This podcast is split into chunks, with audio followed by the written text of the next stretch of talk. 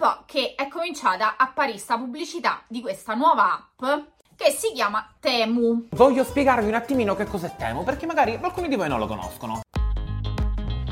Pochi giorni fa, mentre stavo facendo lezione di informatica in una scuola, uno studente mi ha chiesto cosa ne pensassi di Temu, la popolarissima app di shopping cinese, e se fosse pericolosa. È un dubbio che hanno in tanti e le opinioni degli YouTuber sono molto contrastanti. Lo so, le opinioni degli YouTuber probabilmente non sono in cima alla vostra classifica delle fonti informatiche attendibili, per cui ho provato a rispondere alla domanda dello studente consultando gli esperti del settore. In particolare è stata pubblicata una ricerca tecnica che sembra inchiodare Temu, ma anche così la questione non è proprio chiara come potrebbe sembrare. Benvenuti alla puntata del tre novembre duemilaventitré del Disinformatico, il podcast della Radiotelevisione Svizzera dedicato alle notizie e alle storie strane dell'informatica. Io sono Paolo Attivissimo e tra poco vi parlerò di Temu e anche dello stranissimo consiglio delle agenzie di sicurezza informatica statunitensi che raccomandano di usare gli ad blocker, cioè le app che bloccano le pubblicità online, e vi racconterò dell'errore imbarazzante di Google che addirittura dice, in sostanza, che il Kenya non esiste.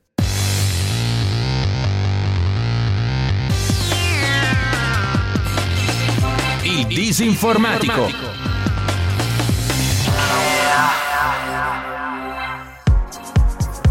Secondo una ricerca pubblicata a settembre dalla società di sicurezza informatica Grizzly Research, la popolarissima app di shopping cinese Temu sarebbe un malware e spyware estremamente pericoloso.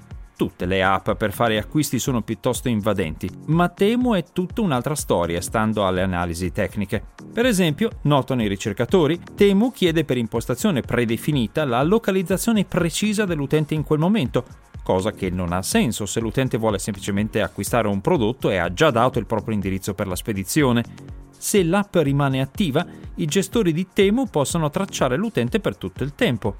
Temu, secondo questa ricerca, ha anche un altro comportamento molto pericoloso, la cosiddetta compilazione dinamica. L'app può scaricare da internet del codice software aggiuntivo e compilarlo, cioè renderlo eseguibile sul dispositivo dell'utente. Questo vuol dire che l'app può superare tranquillamente i controlli di sicurezza di Google Play, per esempio, perché non contiene codice pericoloso, ma una volta installata può scaricare altro codice ed eseguirlo, eludendo completamente le verifiche di sicurezza. La lista delle caratteristiche pericolose di Temu è molto lunga, secondo questa ricerca, e va detto che i toni di Grizzly Research sono un po' sensazionalisti e che gli esperti esterni citati da questa ricerca non vengono mai nominati, ma la sostanza delle asserzioni sembra robusta e ben documentata, anche con il supporto di una società di sicurezza informatica svizzera. E una delle caratteristiche sospette di Temu è stata confermata indipendentemente, è la cosiddetta obfuscation, una tecnica nella quale il software dell'app è scritto in modo intenzionalmente poco chiaro, usando metodi che rendono estremamente difficile capire cosa stia facendo realmente. Però l'app è ancora disponibile sul Play Store di Google per i dispositivi Android e nell'App Store di Apple, sia pure con una dettagliata elencazione dei dati personali che raccoglie, e che sono davvero tanti. Allo stesso tempo, la piattaforma di commercio elettronico Pinduoduo, legata a Temu, è stata sospesa tempo fa da Google perché conteneva malware, e pochi giorni fa nel Regno Unito alcune pubblicità su Temu sono state bandite perché mostravano una bambina in bikini in posa molto adulta, come dice molto signorilmente la Advertising Standards Authority britannica, e presentavano altre immagini che, sempre secondo l'autorità britannica, oggettificavano le donne. Temu ha rimosso l'immagine della bambina, ammettendo che violava le sue regole, ma si è opposta alle altre contestazioni. Inoltre, Apple ha dichiarato che in passato Temu ha violato le regole di privacy, ingannando gli utenti sul modo in cui usa i loro dati, ma la questione è stata poi risolta.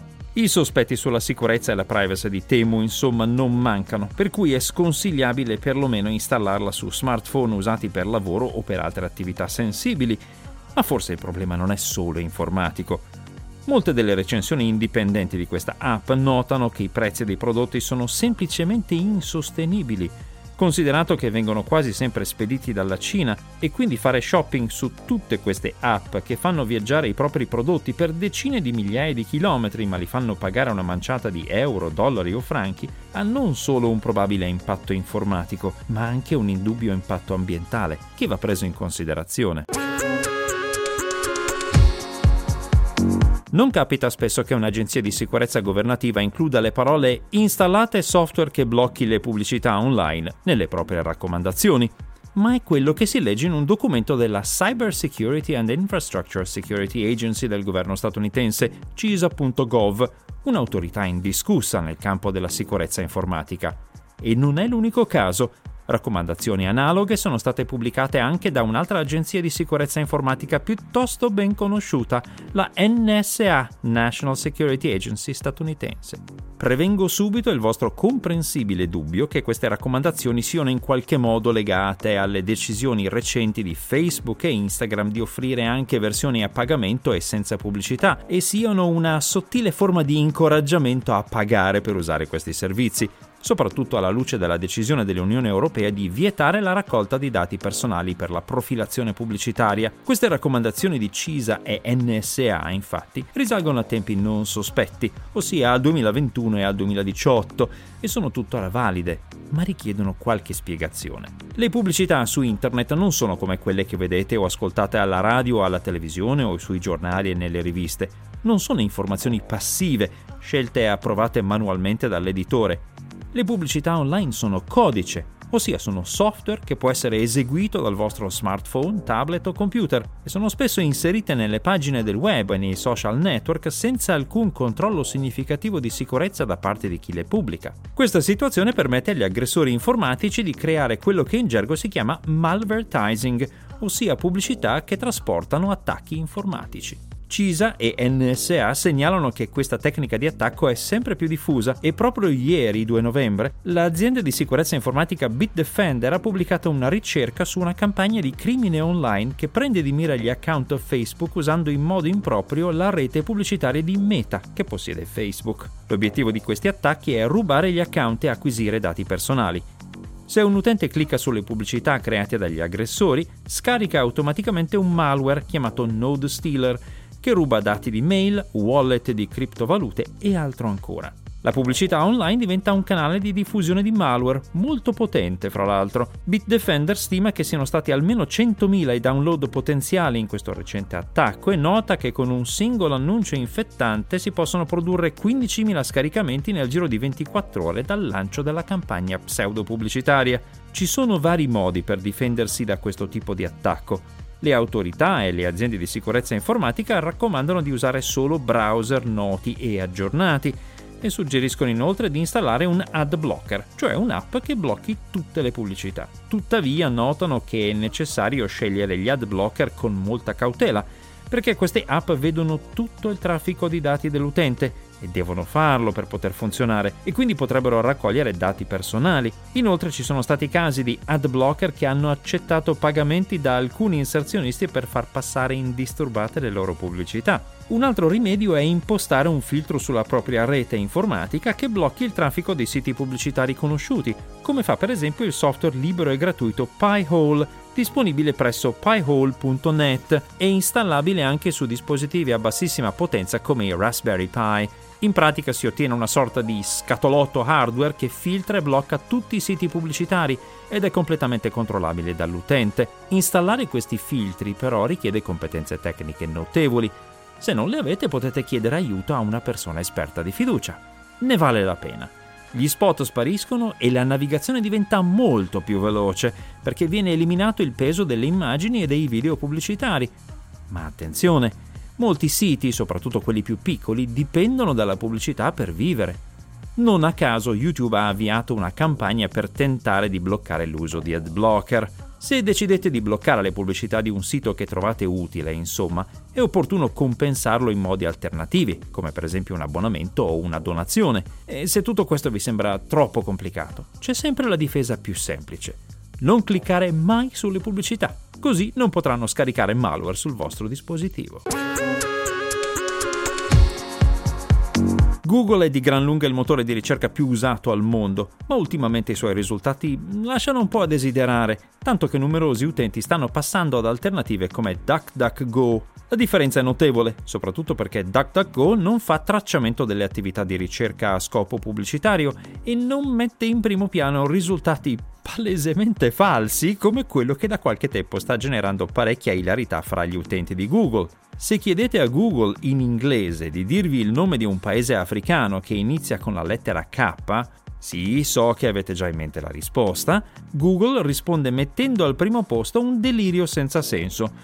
Dice che, benché vi siano in Africa cinquantaquattro paesi riconosciuti, nessuno di essi inizia con la lettera K. E già così commette un errore imbarazzante. Ma poi prosegue dicendo che quello che più vi si avvicina è il Kenya, che inizia con un suono K ma viene effettivamente scritto con un suono K. DuckDuckGo invece risponde fornendo semplicemente link a elenchi di nomi di paesi africani, dai quali è facile estrarre quello che inizia con la K. Perché Google fa un errore così ridicolo? La colpa è dell'azienda, che ha introdotto i cosiddetti snippet in primo piano, che sono risultati che dovrebbero aiutare gli utenti a trovare più facilmente quello che stanno cercando e sarebbero particolarmente utili per le ricerche vocali o su dispositivi mobili. Ma questi snippet non stanno funzionando molto bene. A ottobre scorso ho segnalato in questo podcast il caso di Google che spiegava, si fa per dire, come fondere le uova. Anche in questo nuovo caso c'è lo zampino dell'intelligenza artificiale, usata maldestramente, perché Google ha preso questo risultato demenziale da una risposta di ChatGPT pubblicata su Emergent Mind. Ma gli algoritmi di Google non si sono resi conto che quella risposta è stata pubblicata ed è stata linkata da molti utenti, non perché è corretta, ma perché è ridicolmente sbagliata.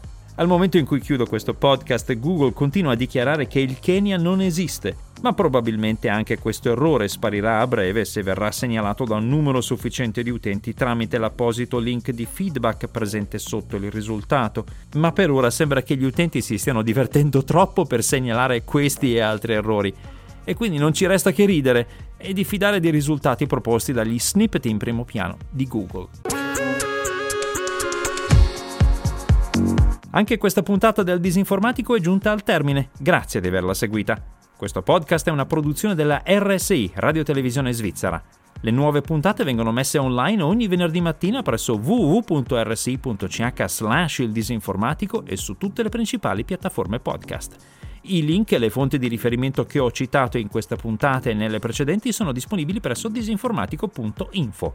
Per segnalazioni, commenti o correzioni, scrivetemi una mail. Il mio indirizzo è paolo punto attivissimo chiocciola r s i punto c h. A presto!